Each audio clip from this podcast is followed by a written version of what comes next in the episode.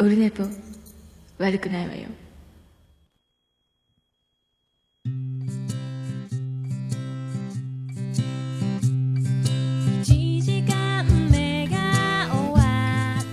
おはようございます。10月14日日曜日でございます。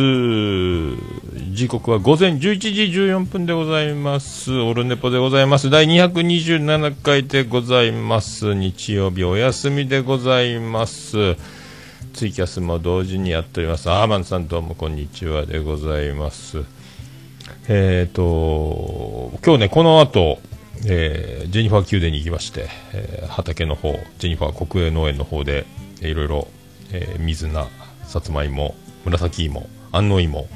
などなどの収穫方面の、えーいつ来れるっつって、昨日朝、もう起きてすぐ行きますって言ったけど、あの、案の定二日酔いとなりまして、えーで、長女ブレンダーに LINE を送ってですね、あの、お昼過ぎに行くと言うて、で、回復を待ちつつ、あ収録できるということで、えー収録にこぎつけた次第でございます。そんな10月14日日曜日でございます。えーそれではまずは LINE アットいきましょう。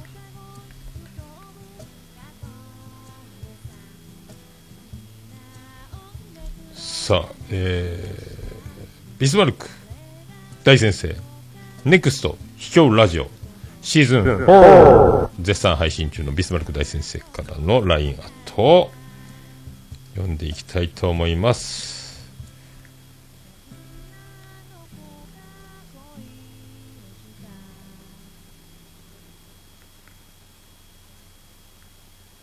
これは、えーと、待ってよ。失敗したか？あ、失敗しないか。えー、読んでいただきます。桃屋のおっさん、オルネポ最高終身名誉顧問豊作チェアマンのアマンさん、およびリスナーの皆様、こんにちは。だんだん世の中は高齢化社会になってきていますが、やはり若い時の思い出は格別だと思います。おっさんの、今だから言える若気の至りの思い出があれば教えてください。さあ、お答えください。ということで、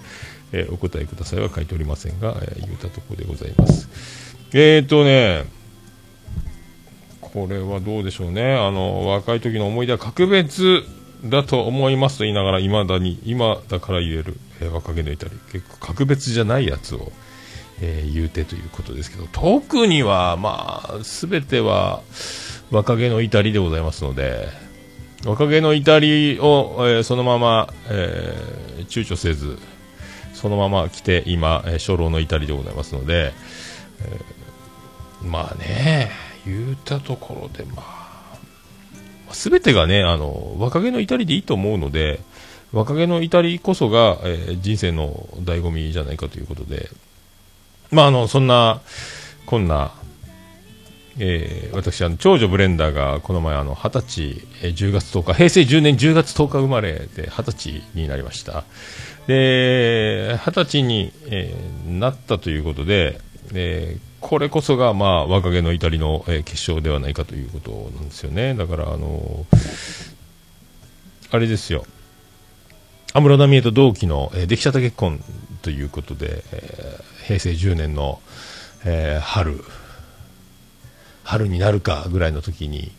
えー発覚して、で、えーどうする？産むの産まないの言われて、いや、産むって言って、この後、その先、どうするの？そんなことを知るかい？ていうね、なんとかなるやろうという一点張りで、えー反対を押し切り、もうほぼほぼ強引に、出産までこぎつけ、えー若気の至り、若気の至り、若気の至りでございますね。で、それが若気の至りと言いつつ、えー20年経ちましたということで、感慨深うございまして、えー娘が20歳になりましてんということを、えーこれが若気の至りではないかと思いますけどね。まあそうやってあの、まあ失敗したとか失敗してないとかは、えーその場で判断するのではなく、えー死ぬまで、えー死んで、死んでから死んだ後もね、あの、あの、有名な画家さんとかも、こんな絵って言われてたのが、死後、ものすごい価値が上がって、すごい評価される画家さんも、えーおられるので、えーいつまで経っても正解なのか、不正解なのか、えー過ちなのか、え正義なのか、えーね、その辺はもう、あの、わからないと。いうことでございますんで、これね、あの、後にね、あの、本当によくある話なんですけどね、馬鹿にされてて、それがいつか世の中から脚光を浴びるものすごい商品になるとかもよくある話なので、えー、そういうことでございましてね、あの、なんだかんだ、えー、20年、結婚20年、出産20年、出産20年、えー、出生20年ですか。この世に生まれて、ついにだから、えー、昨日もね、あのジェニファー王国、プレゼンツ、えー、お食事会、えー、ワインを、えー、4人で、まあ、長女ブレンダーはほとんど飲む、一杯飲むか飲まないかで、乾杯のピンク色の、えー、シャンペーンを飲んで、そこから白ワインを飲んで、そこから赤ワインを飲んだんですけど、ボトルが2本、3本、だから合計、えー、こう、ものの2時間ちょっとぐらいで飲んでしまって、それで今日は、えー、なかなかなダメージ。家帰ってきて、調子に乗ってまた焼酎を飲んでやろうと思って、焼酎を作って、いつものパターンですね、そのまま床で寝ているというパターンだったので、すごい、えー、かなり、えー、焼酎が残りました。これも初老の至り、初老毛の至りでございますね。えー、そんな、えー、食べに行った、えー、料理屋さんはイタリア製、イタリア製なんです。イタリア料理屋さん、炒飯屋さんの、えー、多分僕が自腹ではいけない、もう一皿の値段が、あの、丸が一個違うような、もうね、あの、全部、え、何これ、刺身の船盛りですかっていうぐらいな、みんな金額、まあ、それは大げさですけどね、そういうものばかりで。美味しゅうございました。長女ブレンダーが二十歳の時に、えー、と、山口実習生活こっち来てたのはありがたく、だ家族で、えー、我が家、僕だけがそれに、えー、同席できたというこの喜びでね、たまたま残業の危機も乗り越えですね、無事に帰れたので、ラッキーじゃないかと。そんな、えー、若気の至りでよろしいでしょうかというね、ビスマルク大先生、よろしくお願いします。そんな、あ若気の至り、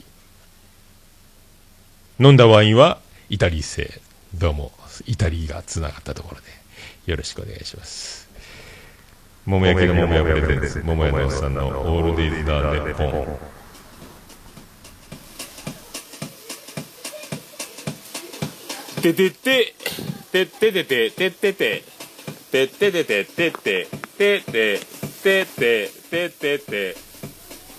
山口県の片隅、宇部市の中心からお送りしております、桃江のおっさんのオールデイズ・ザ・ネッポンでございます。第227回目ということになります。桃江のおっさんのオールデイズ・ザ・ネッポン。略すと、オルネポーオルネポでございます。ありがとうございます。そんな、こんなね、あのあれから20年経ちましたという平成30年、えー、まあ、くしくも、平成が終わる最後の年、えー、平成、えー、30年、えー、そんな時に、長女ブレンダー二十歳、えー、そういうことでございますね。はい、まあ、人生いろいろでございます。はいまあ、全てその辺ひっくるめて、えー、何が起こるかわからない、えー、それは何も計画してないからである。えー、何も計画してないから、何もばっちり計画してるからうまくいくわけでもないのでございます。えー、ね、様々な訓練と計画と、えー、実験を繰り返し、す、べ、ての知恵を結集した、え宇宙事業のロケットも、えー、打ち上げ失敗することがあるのですということで、えー、どっちがいいですか？ということですけどもね、それぞれ選んでいただければと。えー、間違いなんてないんだから。えそんな第227回でございます。よろしくお願いいたします。オルネポは皆様からのメールを心よりお待ちしております。スマートフォンでお聞きの方、ポッドキャスト画面の。アートワークを指でちょーんとやるとブログ記事が出てきて、そっからオルネポの公式サイトの方のブログ記事で飛べます。するとなんとそこにメールフォームがありまして簡単にラジオネームだけで個人情報一切垂れ流さずにメールをくれます !Very easy!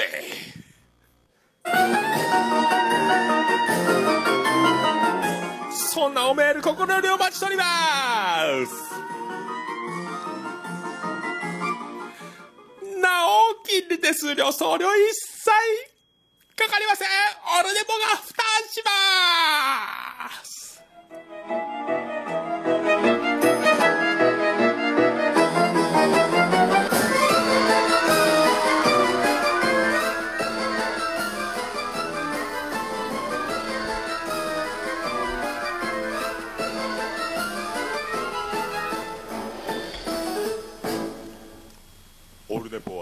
桃屋のおっさんのオールデイズ・ザ・ネッポンの略です長っ。何年か前、最初の方ですかね。あ、でもじゃあホームページを作って配信始めた頃に作ったこれ、ジングルというか、告知、音源。なんか久しぶりに引っ張り出してきましたけど。長えわ。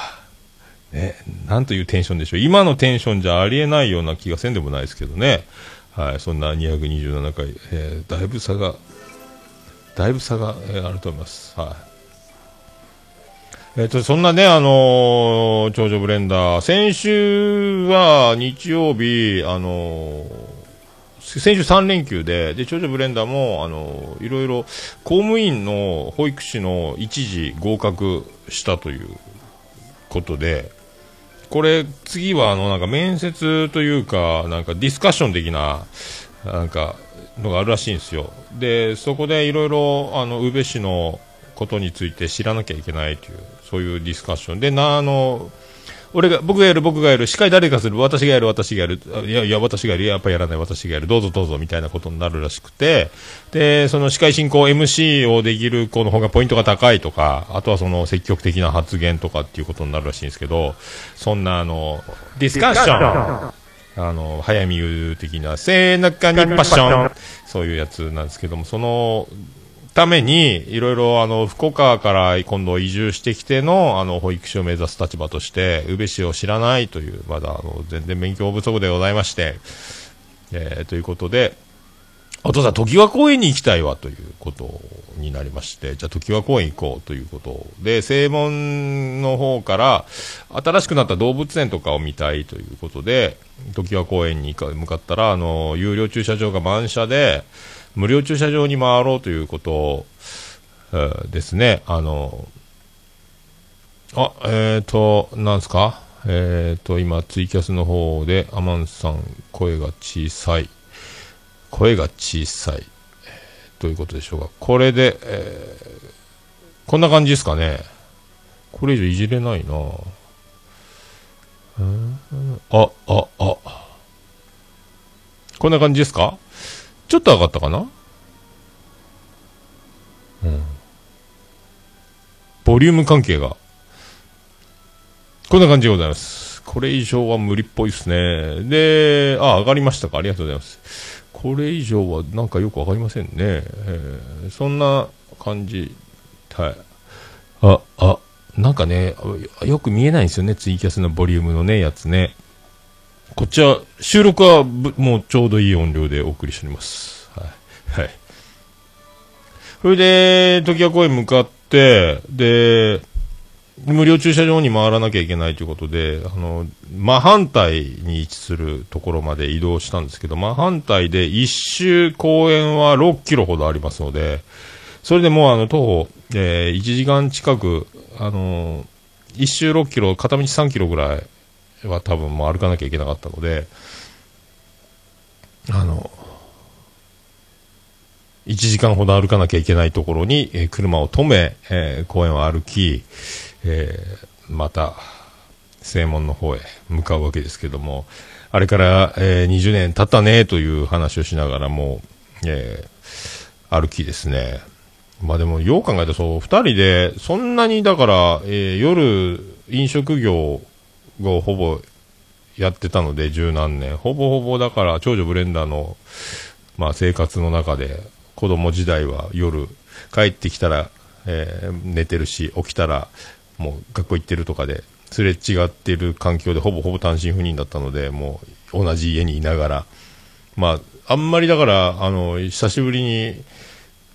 二人で歩く感じ。で、20年経ったね、ということで、で、あの、長女ブレンダーが生まれた頃は、えーこの前あの、曲流しましたけど、バンドやっててね、みたいな。で、バンドで飯食えるぐらい簡単にです、単純に思ってたからね、って言ってね。で、それから20年経ちましたかな、っていう。この20年後のこんな感じ、予想できますかねということで、全く予想できんことになっとるねということで、まあそういう先のことは、えー、わからんものなのよ、言いながら歩いて、えー、そんな、1時間ぐらいね、えー、それバンドやってたの？とか、えー、そういう、あ、そうやったの？みたいなね。えー、で、あの、B1 とかビブレホールとか、ジャジャとか、福岡でライブやっててとか、あの、憲法田中のラジオ出てねとかね、ああ、そうなんだ。で、大人たちに曲を、えー、こねくり回され、もう、レベルの高さについていけず、最後はやめたんですよ、みたいな話をしながらね。で、ついて、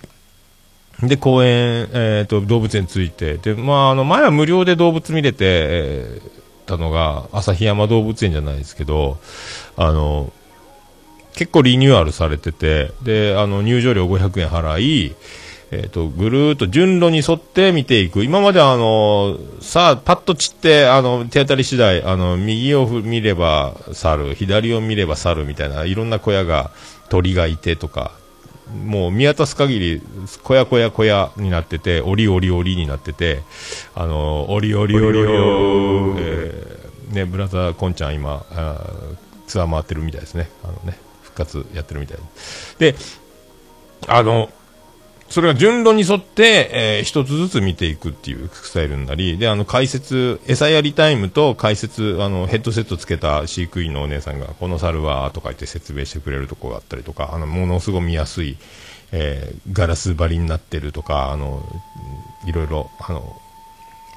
水槽の下見れるとか、そういう風な作りにいろいろ変わってて、一周順路を巡って歩いて、全部くまなく見て終われるという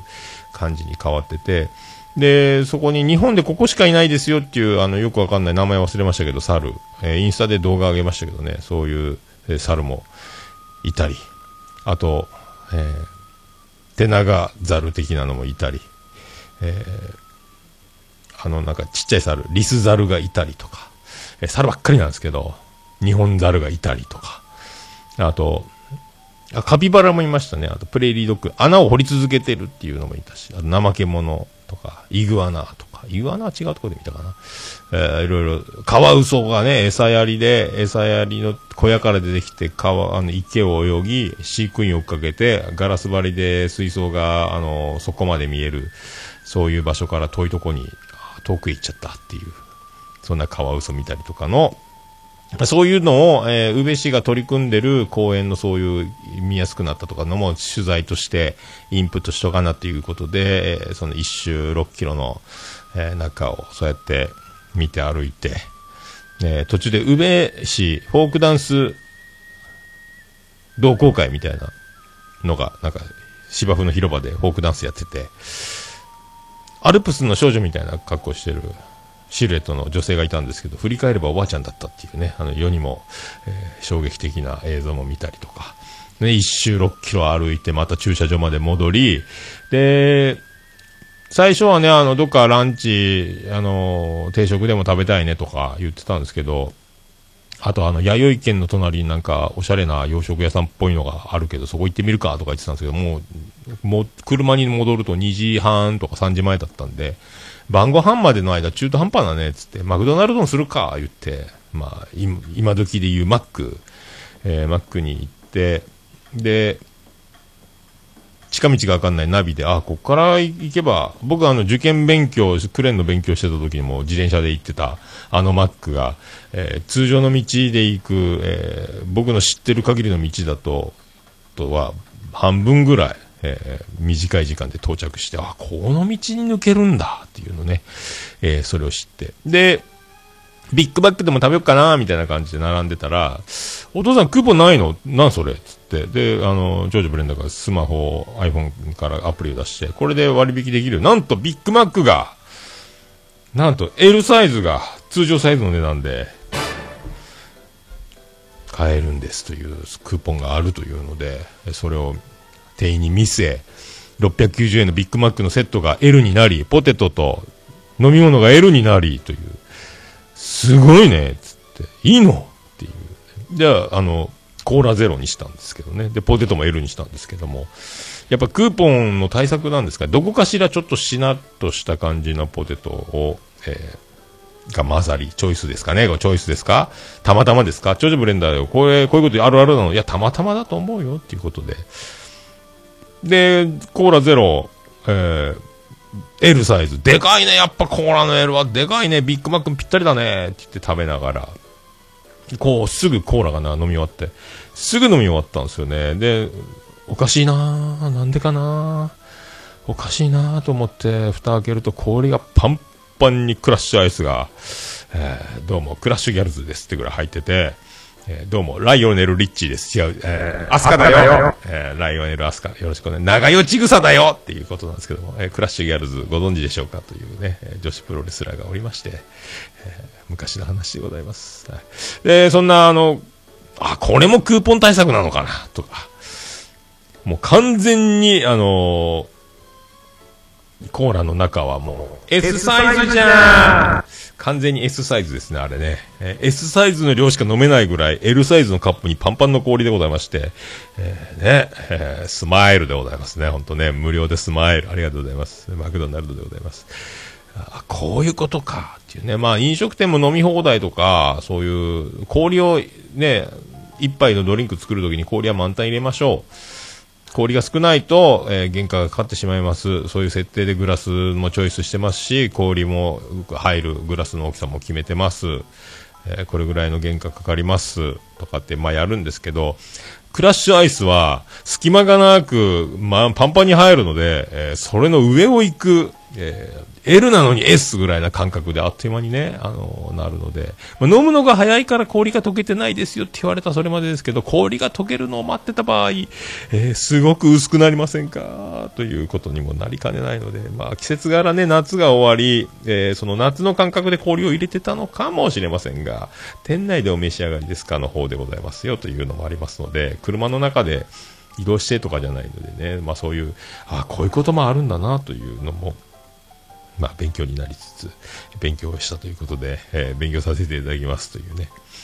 で、帰り、で、夜、えっ、ー、と、それまで、また家に戻ってきて、長女ブレンダー、あの、仕事、仕事というか実習の準備をしつつね、で、晩ご飯行こうかっ、つってまた晩ご飯に、えっ、ー、と、ジェニファー宮殿に、一泊だけうちでして、え、うち泊まんの？ってなったんですけど、うちに一泊して、で、ジェニファー宮殿に帰って、それからまた実習へ歩いて行ける範囲の幼稚園に通う感じなんですけど、で、僕ご飯食べようかって、大戸屋行きたいなっていう。大戸屋が近くにあって、大戸屋で食べたいって。でもね、この辺すごい混んでるのよっていう、そこしかないというか。行ったらウェイティやっぱ案の定ウェイティングで大行列で、で結局あの、近所の、えー、イオン、イオン張りの、えー、ショッピングモールでございます、富士グランの、喫茶店で、えー、食事を、えー、ピラフと唐揚げのセット僕は、おろしハンバーグの定食を頼んで、えっ、ー、と、空いてるんですよね。あの、いろんな他の店はいっぱいだったんで、そこが空いてて穴場だねっていうと、喫茶店でラン、その定食食べれる喫茶店に行ったら、結構な、あみんな注文待ってる状態で、で、店員さんは表一人で、ホールが一人。で、この出てくるスピード、長女ブレンダー多分これ調理場一人だぞ。まさか忙しくなるだなんてっていう。で、3連休だし、人減らして、ギリギリでやったら、えー、満席ではないけど、割と回らなくなってるパターンやね。まさかとか言いながらね。で、結構、えっ、ー、と、定食が出てくるのに30分ぐらい待ったっすかね。で、お会計の時すぐ出て、僕は支払いしてる間、長女ブレンダーが、お父さん、やっぱり、調理場の中見たら一人やった。とかいう話、や、でしょ？とか言いながらドヤ顔で帰ったんですけどね。えー、まあでも、あのー、ベテランがやれば、あのぐらいだったら一人で回せるぐらいですけど、あのそれでもね、やっぱ、熟練度とかいろいろね、経験とかの差はいろいろ出てくるんで、でも、それでもあの空気感化すると、あの、私たち二人で大変な中、回したねっていう、できたね。やってられねえぜぐらいな空気を感じるねみたいなね。でも上には上が、えー、もうねあのいつも素直謙虚感謝で松竹芸能大先輩森脇健児師匠が言ってる言葉を胸にね生きていければと 思う次第でございますけどね、はい、で、そんな、だから、長女ブレンダーが一泊うちでして、えーお父さんファブリーズない？ってあんま荷物、着替えとか持ってきてなくて、あの、少ない着替えで回してるのもあったので、福岡から荷物を自体がね、少なく、長女ブレンダー、ファブリーズないって洋服、ファブリーズしたいな、みたいな。ないよって言って。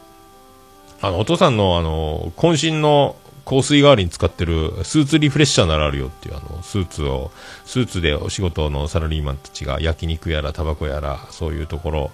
の匂いがついた時に、あのスーツを毎日洗濯するわけにはいかないので、シュッと、ファブリーズ代わりじゃないですけども、香水の代わりにもなってみたいなやつ。それ僕は一軍の、えー、やつで、お出かけ匂い専用マシンで使ってるんですけど、それを、そのシュッシュって霧吹くだけなんですけどね。国軍の策でそれを使うというね。えーいいんですかっていうね。二十歳の女の子が、えーアラビブの初老のそういうなんか、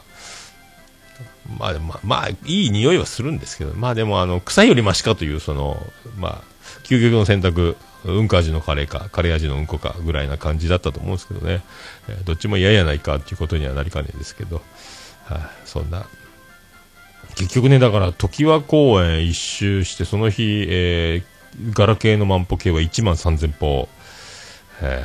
ー、1万3000歩。すげえ歩いたなっていうね、えー感じですね。まあそんな先週から、えー過ごし、で、昨日の、えー長女ブレンダー、えー生誕祭。で、これにちょっと便乗して私も同じく、えー長女ブレンダーの昼寝ポでも言いましたけどね、あの、昼、10月10日、えー長女ブレンダーの誕生日20歳の記念でありながら、えー私も正社員の辞令が、えー無事に出て、えー正社員と、えー16、7年ぶり、3回目の正社員。あの、前回のブラック企業、勤務、あの、福利厚生が、えー超ありえないっていうね、あの、社会保険だけの負担だけ、それもお願いして社会保険をつけてもらったっていう、言わなければ国民健康保険の方が安いからそっちにしろよとかって言われるぐらいな会社だったので、そういう感じの、それを正社員と呼ぶのかっていう、入院中も、休んでるんだから給料はゼロとかね、えーマジか？ってその時初めて知ったっていうのもありましたけど、そういう会社も正社員と入れれば3回目でございますけどね。えーついにね、えそこまでやっと半年来たということで、まあ、まあ、人、段やっとスタート地点かなっていうね、えー感じですかね。えーだからまあ、去年の今頃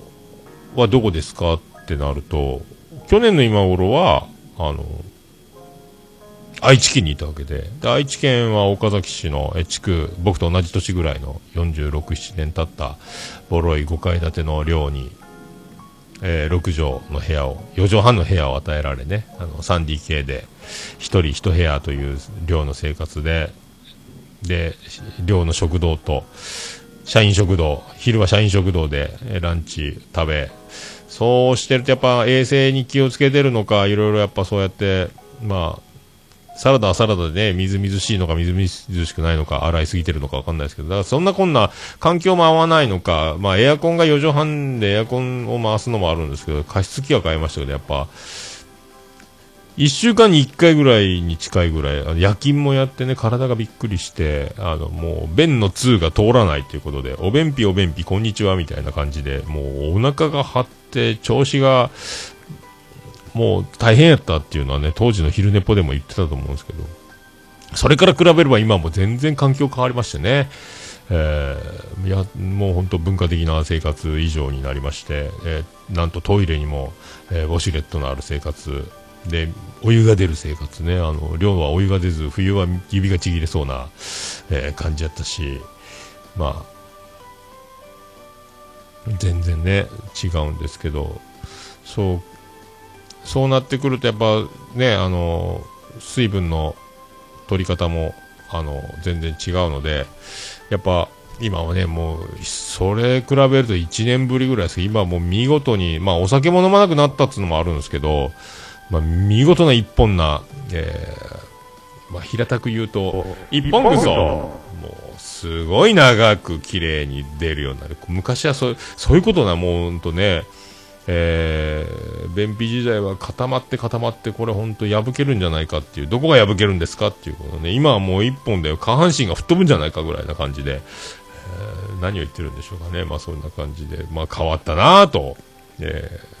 すげえ変わったなぁっていうね。まあ、朝5時起きでね、結構健康的で、平日はお酒、まあ、夜勤とか愛知の時からも平日飲まなくなりましたけどね、えー、体重も今だからもう、朝ごはん食べ終わった時点で、えー、もう80キロ切るようになっちゃったので、今80キロジャストぐらいかなと思ってたらもう79キロとか、そんな感じなので、意外にだからもう、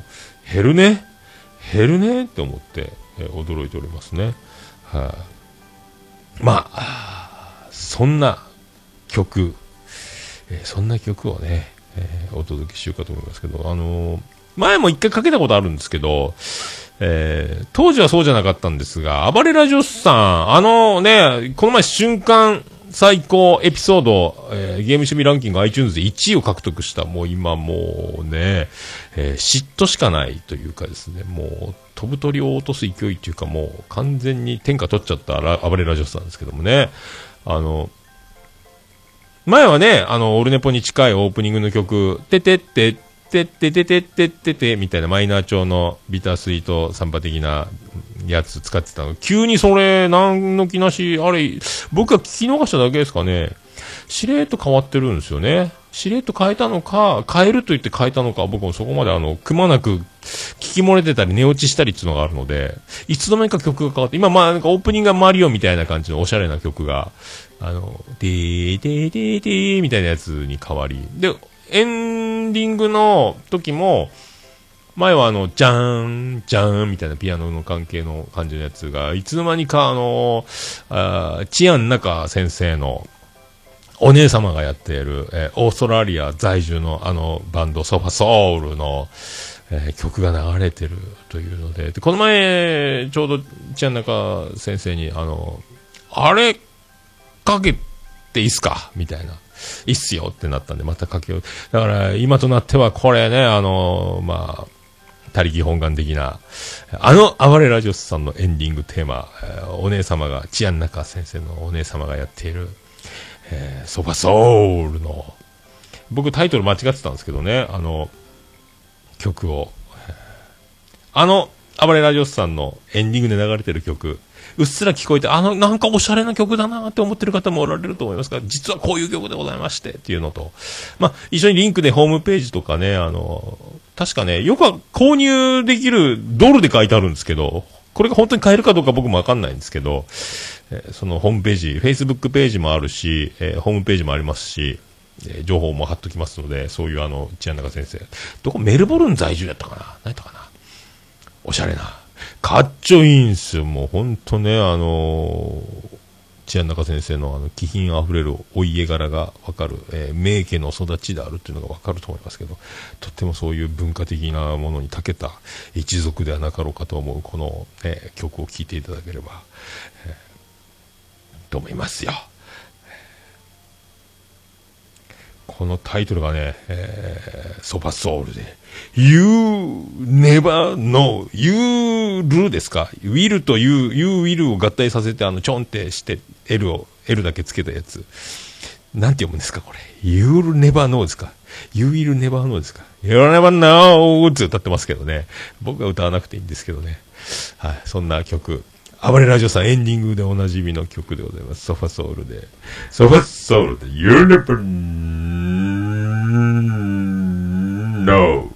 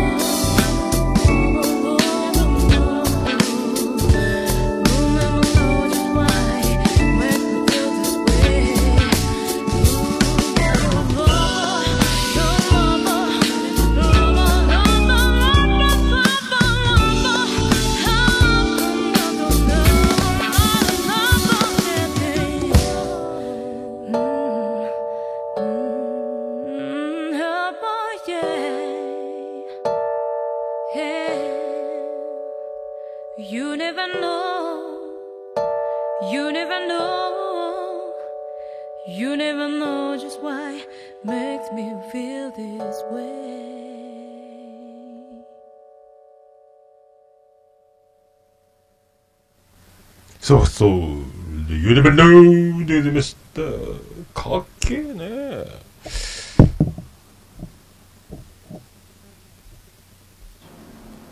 もうオルネポ聞かなきゃでしょあわお、はい、ということでお送りしております。第227回でございます。まあ、かっちょいいですね。まあ、そういう、えー、あーまさんのいい曲、ものが違いますね。っていうことで、ものが違います。そうですね。達川です。っていうことになります。すごいですね。はいまあ、そういう、えー情報、えーアクセスいただければと思います。はい。Facebook ページも多分貼ってる。貼ってなかったら貼っときます。貼貼ってなかったら貼っときますというかね、あの、今からなんですけどね、忘れずに貼りたいと思います。書いとけばね、大丈夫ですよね。Facebook ページを書こうということになりますけどね。はい。はい。えー、っとね、ツイキャスも、え2枠目突入でございまして、僕も、あ、もうお昼ですね。そんなこんなでございますけどね。さあ行きましょうか。さあ行きましょう。じゃあこのコーナー行きましょうか。えー、行きましょう。ポッドキャストの知りませんのコーナー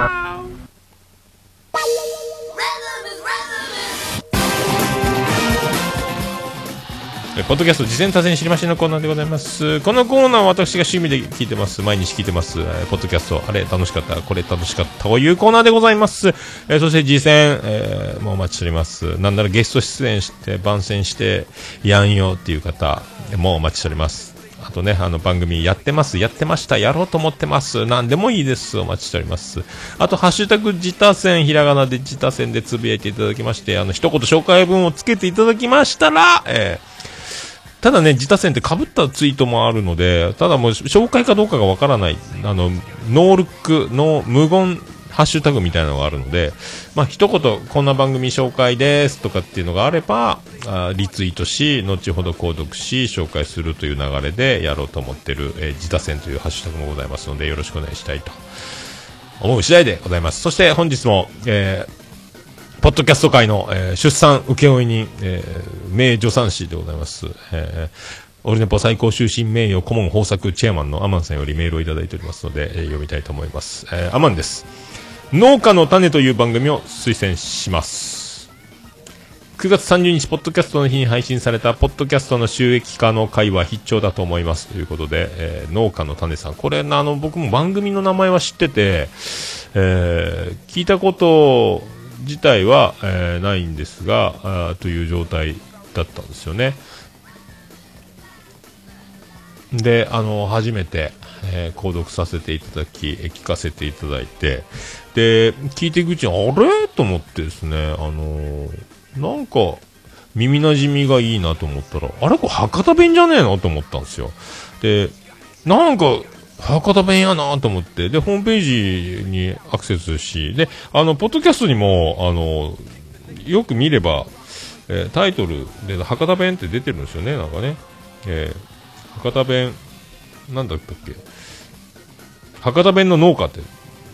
書いてるじゃんと思って。で、ホームページ寝れば、あの、もう顔写真とプロフィールも、えーお三方で、あの、男性二人、女性一人でお三方でやられてて、で、もうがっつりナイスホームページ。で、ブログもやられてて、でも聞く限りですね、もうこれあのもう結構老舗というかですね、あの、もう百数十回以上、もう、えエピソード、特別会的なものを除けば、多分こエピソード数でもすごい200以上あるのかな。ナンバリングされてるのとされてないのがあるんですけど、もう170回を超えてるということで、もう、あのーなんですか、あの、超ベテランです。はい。超ベテラン。超ベテラン。で、超上手。えーで、あの、スポンサーもつくとか、もうあのーやってることは完全にもう、プロというかですね、もう地上波と何ら遜色のない、あの、トーク内容も、えートークスキルというか、あともう BGM 音量バランスとかね、あの、で、なんかスカイプみたいな、あの、簡易的に通信しながら録音収録してる場合と、あとちゃんとあの、音声ちゃんとしてる時とあるんですけど、ほぼほぼでも全部音声。多分マイクとか、画像も出てたかな、ポップガードもつけてちゃんと、あの、すごい、ちゃんとした機材で撮ってるのかなっていうのも、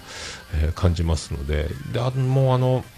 そうやって企業さんのスポンサーもついて、で、あの、そうやって農家の裾野を広げるというか、こういう発信者も増やし、で、そういう、あの、仕組み作りとか、新しくまた番組始めたい人とか、そうやってあの、拡散していくとか、もう、まあ見事ですね。で、そんなにあの農業に興味があるなしに関わらず、その興味を持って聞ける面白い話の持っていき方というか、あの、全くだから農家に興味あるなし、農業好き嫌い関係なしに農家というものを知るのもそうですし、単純にあのもうトークも面白いので、どんどん引き込まれちゃうので、えーそのジャンル的に毛嫌いする必要は全くない、あのもう一般的に普通にあの、まあ、バラエティ番組ぐらいな感じで入っていくのもとてもいいのかなって、入り口、とてもね、あの、えー農家に全く興味がないんですけど、だからお恥ずかしい限りで、あの、私は聞く資格がありませんとかっていうことは全くない、えー感じがしますので、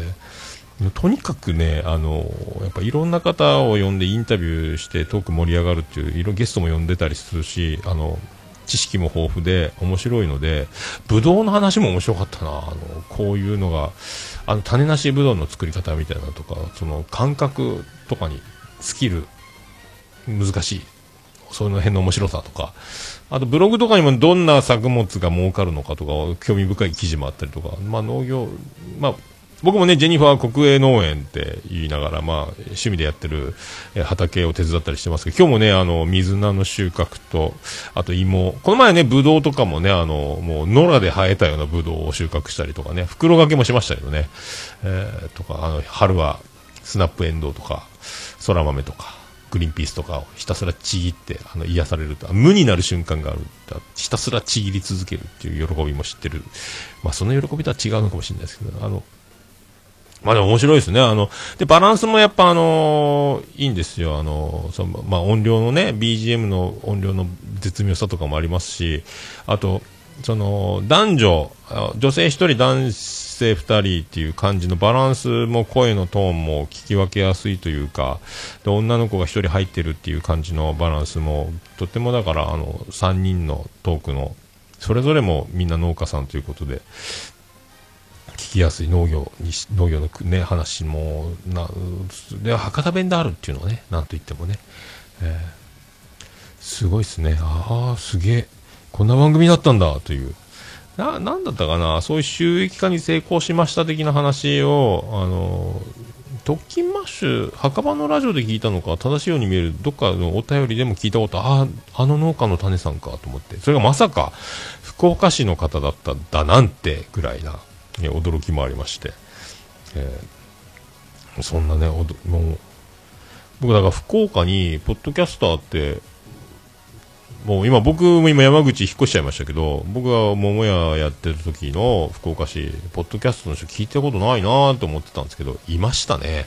えーゴリゴリにすごい人がいたという。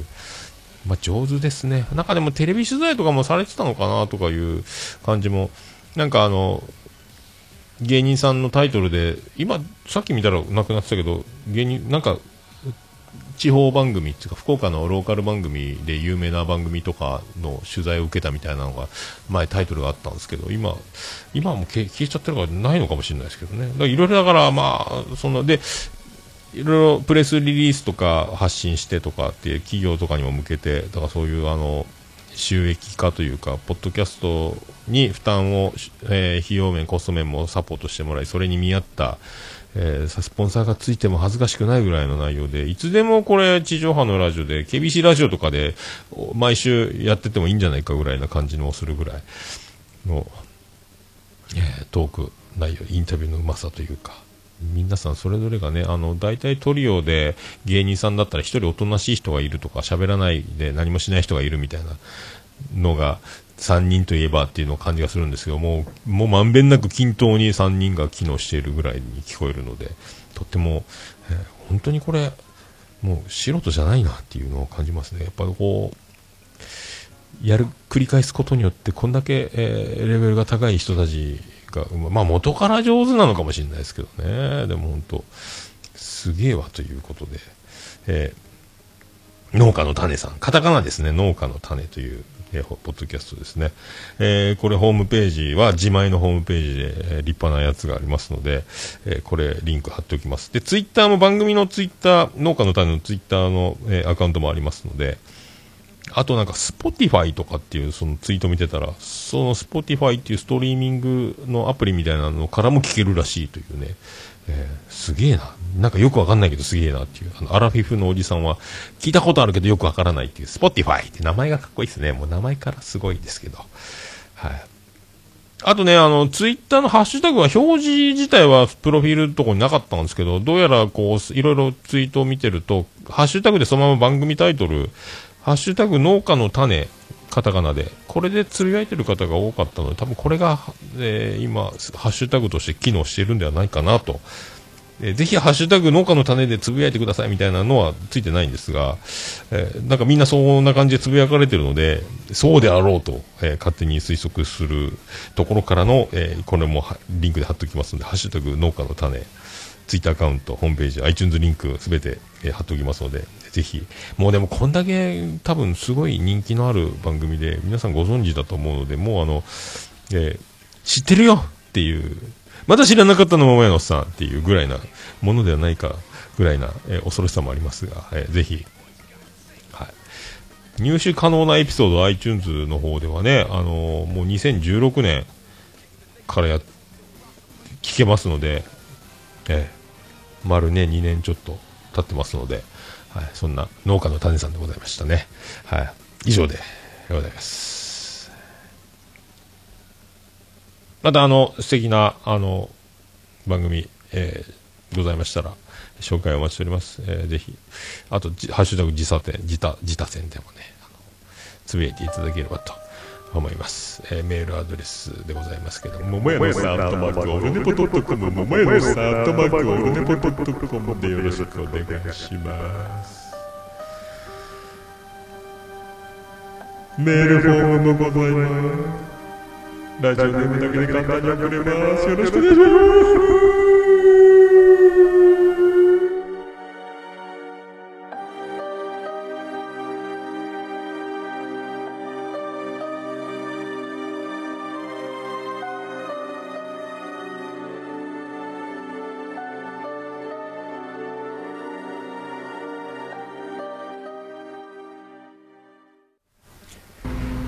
ハッシュタグオルネポ。オルネポ。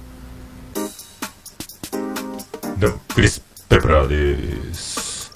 ハッシュタグオルネポのコーナーでございます。このコーナーはツイッター、ハッシュタグ、カタカナでオルネポでつぶやいていただきました。ありがたいつぶやきを紹介するコーナーでございます。それでは行きましょう。いけますか？いけますか、えーね、夢見レムさんが、えーツイッターのトレンドで、えーまあ、卒業発表ということで、えー名前は知ってますインスタもフォローしてますでも曲は知らないよく分かってないっていう新しいとこ行きました。ピースケさんいただきました。昼寝ぽのハッシュタグも添えていただいております。今回やっぱり面白かったです。桃屋さん、クソ忙しい会社で正社員になってバリバリ働きながら配信されてるの改めてすごいなと思いながら聞いております。ありがとうございます。すごい。まあ、忙しいといえば忙しいかもしれないですけど、まあでも、もうね、あの、本当にあの、忙しい人はもっと忙しい、えー忙しくない人はもっと忙しくない。人それぞれなんで、もうこればっかりは本当もうね、あありがたいと、もうこの年になると本当ね、正社員になれるっていうのは奇跡。で、僕の学歴、スキル、能力からしても奇跡なので、ありがたく、えー生きて、検証員にもなれたり、えーちょっと昨日股関節がかがむと、あれ？股関節？とかなってますけど、まあでも、元気にね、えーありがたい、正社員。あとは、ちょっとでも人に教えられるレベルに、あの、人の上に立てるレベルに少しでもなっていけるように、これからは。まあ、それ以前の問題なんですけど、今ね、あの、精進していこうかと、えー思い次第でございますね。ありがとうございました。えー、ケンチさんいただきました。昼寝坊10月9日会拝聴正社員おめでとうございます。数字の巡り合わせ20年間の人生振り返りは感慨深いものでしょう。昼寝ぽは楽しいは聞かせていただいてる方も楽しいです。ありがとうございます。まあね、昼寝ぽね、あの、今最近月1やれるかやれないかぐらいで、まあ、しげももあって、オルネポもあって、昼寝ぽがないみたいになってるんで、どちらでも、まあ、かぶったり、かぶらなかったりなところで話せれば、あともうツイキャスなんで、ただただ、あコメントも拾いながら、えーどうなるかわかんないっていう思いつきで、もうノー台本で、ノー台本っていうか、何のね、メモもなく喋っちゃうので、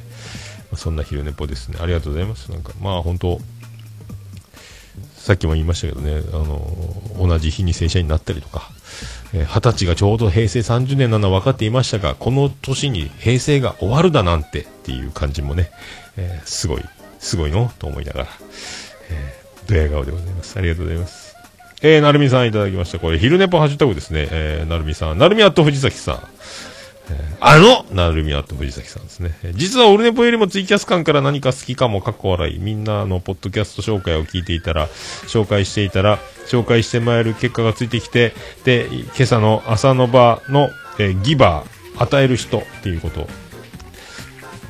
ギバーは強いということなんだなーって繋がったという、その朝の場ってあのーポッドキャストの中の人の、ね、中澤さんがやってる番組で、えーなんかそういう与える人は強いという、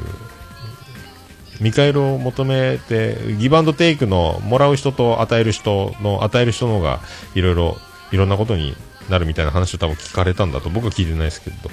で、僕もあのー弱小ながら、こう、ポッドキャストが好きで、あれ楽しい、これ楽しい言ってたら、えー、俺を言われで紹介していただいたということを、その、それぞれの番組が持ち帰って喋ってもらい、帰って、いつの間にか、えー紹介、あれ楽しいよ、これ楽しいよ言ってる側の僕が、えーいろいろ宣伝されてもらう方になっちゃったっていう不思議な、えー現象で、割とたくさんの方に聞いてもらえる、えー僕としてはもうありがたい、えー予想外の、えーここんなになっちゃったっていう、えーそんな話を確か、昼寝ぽでこの前やってたんですけど、その話、えーでしょう。はいまあ、成美さんも、いつの間にか、えーポッドキャスト番組を一人で立ち上げる日も近いんじゃないかと。ああでもない、こうでもないツイキャスで、えー試行錯誤を繰り返している感じですけどね。まあ、あれから、なるミーティングからももうだいぶ経ってますけどね、なるみさんが出ていただいてから、まあまあ、まあ、なるときになるようになるんでしょう。はい。えー、ありがとうございます。そして、あとは、もう終わりか？あ、ハッシュタグオルネポ。あばらや204号室 R いただきました。第225回拝聴しました。琉球の生き死にの話は非常に興味深かったです。僕の会社は、えー、振りで多すぎて、振り休消化で、振り質か、振り替え出勤か、多すぎて振り休消化で、月終わる弊社クソクソ温度です、高橋ということで。これ225回か。この前聞いたんか。あ、でもこれ遅れてんか。そうそうそう。でね、これ、なん、なんか聞いたことあるなと思ったけど聞いてなくて、で、弊社クソクソ温度の回を聞いてみたら、なんか面白い歌を歌ってましたね。あ、これかと思って。まだあばらや204号室 R になる前の、えー発表前ぐらいの時のね。で、あの、かぶとさんが、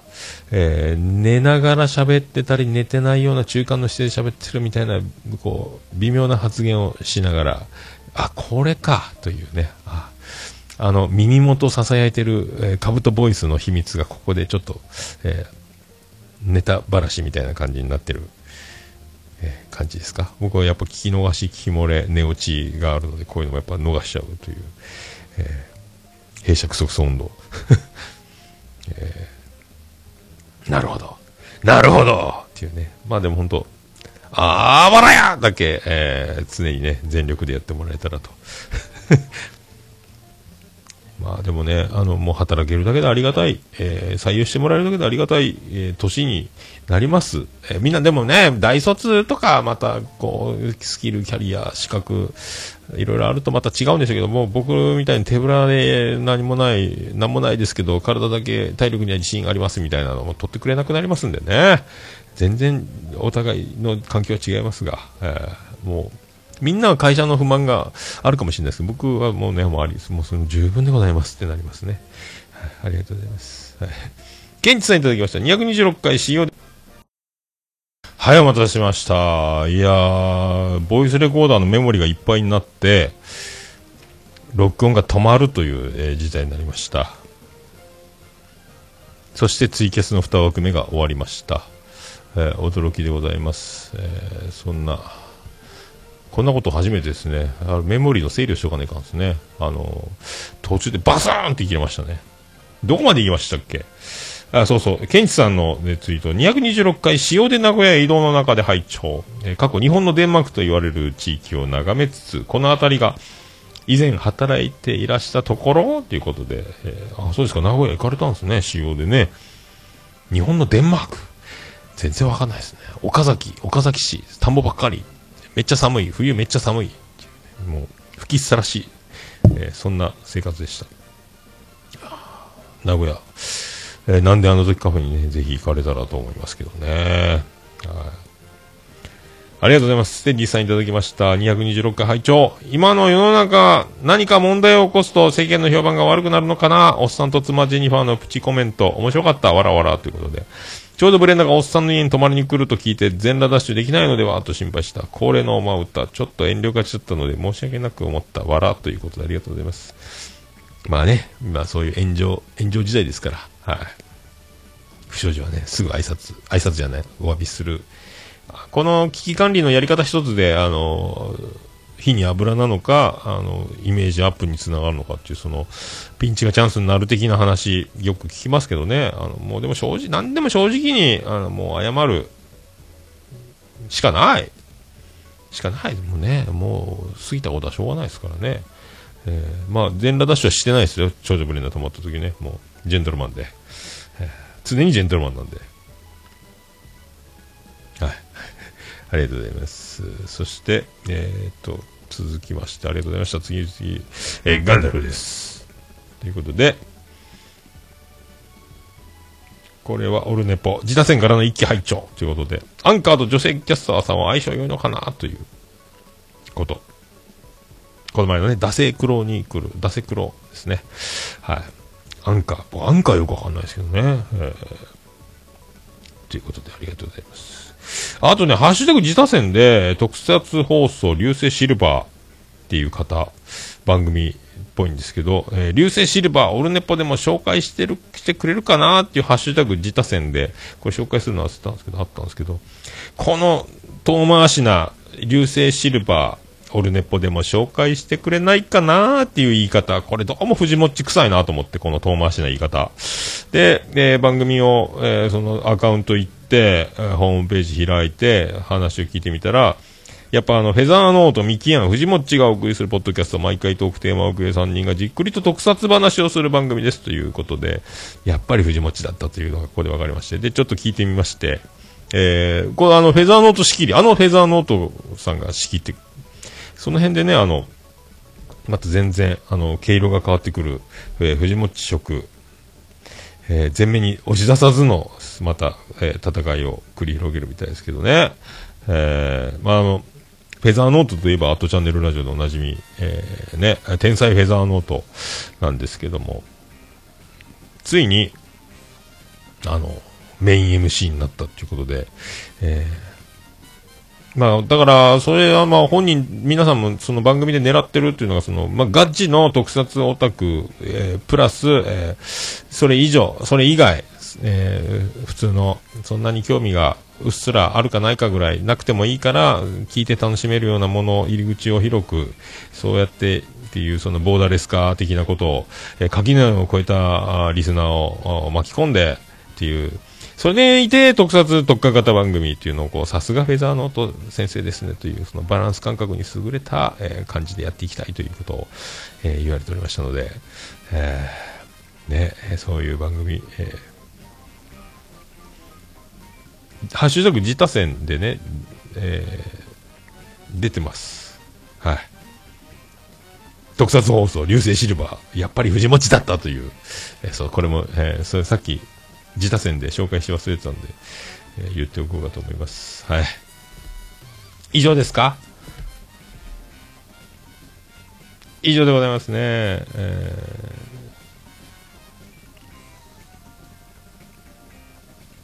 あともう一個あった。えーガンダルフさん、あ226回猫好きさんの iPhone 話、一気に配信したら1時間超えますがなーっていうことで。でも猫好きさんの一人喋り評判良いんですよねという、ちょっと嫉妬、えーガンダルフです。猫好きさんの話はもう聞いてたいですね。もう本当飲みながら横でずっと喋ってもらう。うー、そうですかっていう、すごいっていう。猫好きさん、生ボイスで聞けるのが一番幸せでしょうけどね。はい何を言ってるんでしょうか、私はね。気持ち悪いですね。はい、ありがとう。はい、そういうことで、えーハッシュタグオルネポでつぶやいていただきますと大変嬉しいございますので、皆さん、お気軽につぶやいていただければと思いますね。私、大変ちょも、喜びちょもらばマンモスレピでございます。ハッシュタグオルネポのコーナーでございました。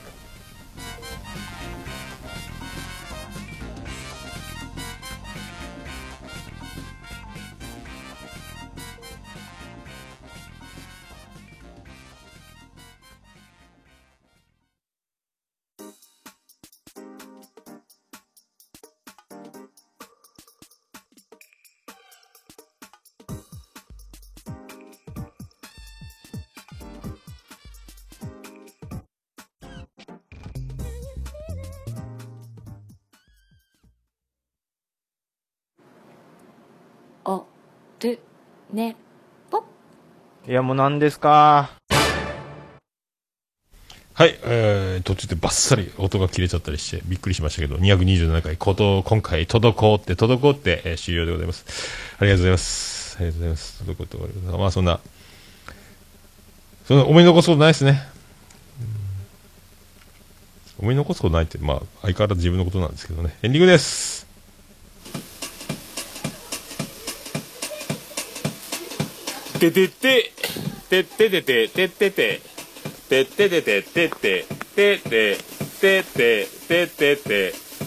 ててっと。ウェブの中心からお送りしました、桃屋のおっさんのオールデイズ・ザ・ネッポンでございます。第227回でございました。略して、桃屋のさんのオールデイズ・ザ・ネッポン、オールネポーということで、えー、ファンビンビンヌード写真集でファンビンビンスペシャルで、えー8時間89分98秒でお送りしました。えーこの前、あの、岡村隆史オールナイトニッポン、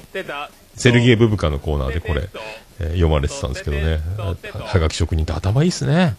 ファンビンビンでいろいろね、あのーいろいろうまいこと言いたいという方たくさんおられるでしょうが、ここまで上手に作れる人はいないんじゃないかというね。えーまあ言えてファンがビンビンぐらいはこと言えるんでしょうけど、えーファンビンビンヌード写真集発売でファンビンビンってこれ完璧ですよね、これね。えーおおって思っちゃいましたけど、どうもファンビンビンですっていうね。名前がもう日本語的にはもうすごいですよ。ファンビンビンですね、名前が。初めて知りましたけどね、そんな方がいたという。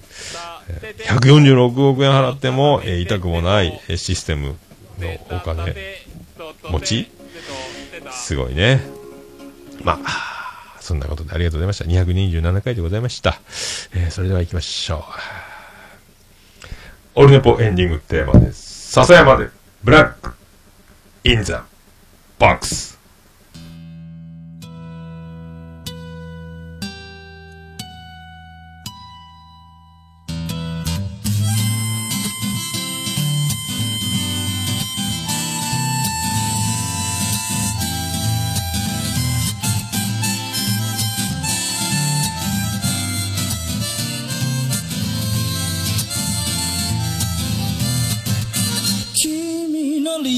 など初めから来ちゃいないさ。重ね合わせてばかりじゃ剥がれてく並べ。立てたのは今までの理由だろう。そんなものよりも今を聞かせて。答え合わせならまだ早すぎる未来など見間違えるものさ行方不明のままの機能を探すより素敵なことを語ろう。悲しみは分かち合ってゆけるものじゃない。ブラックアンビューティー鳴らすのさ誰に届くはずもない。この夜を埋める。人だけのわがままなリズムでブラックビューティー歌うのさ誰に届くわけもなく消えてゆく。声を拾い集めたつぎはぎだらけのブルース。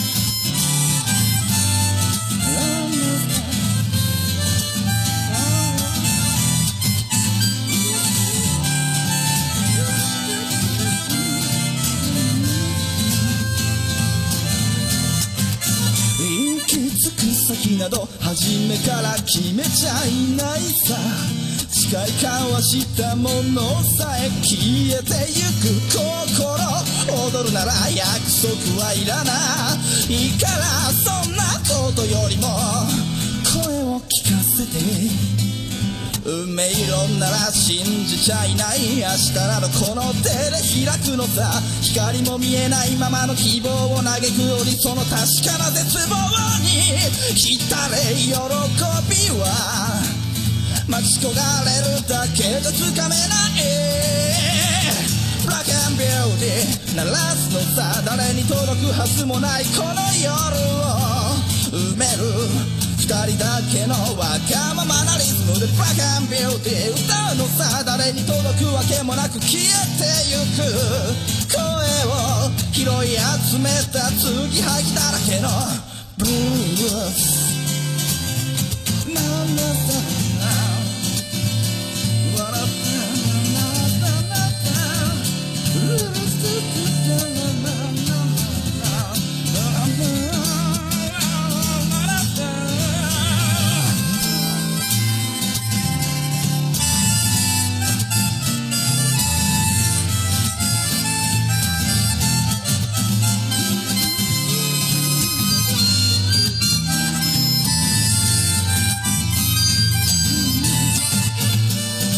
何を信じることにも疲れた初めから何もなかったのだろう。行方不明のままの昨日から抜け出さずにいたのは僕の方。光などどこにもない。まして闇などありもしない。まばたき一つで変わる。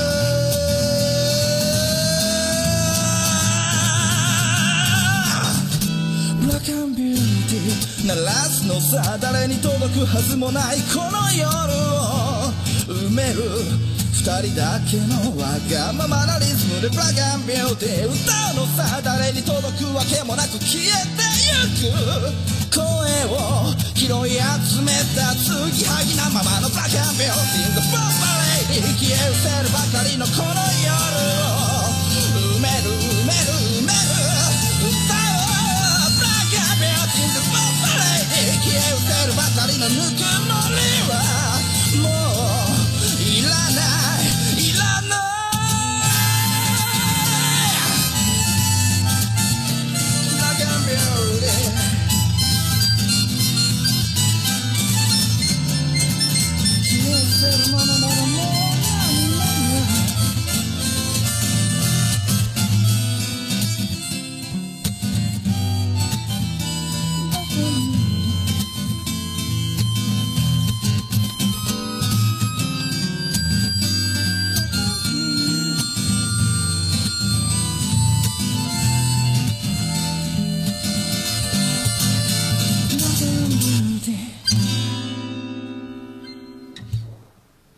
それでは皆さんまた夢でお会いしましょう。福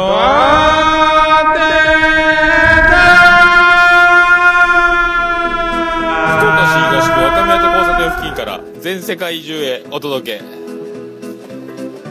桃屋のおっさんのオールディーズザネポー。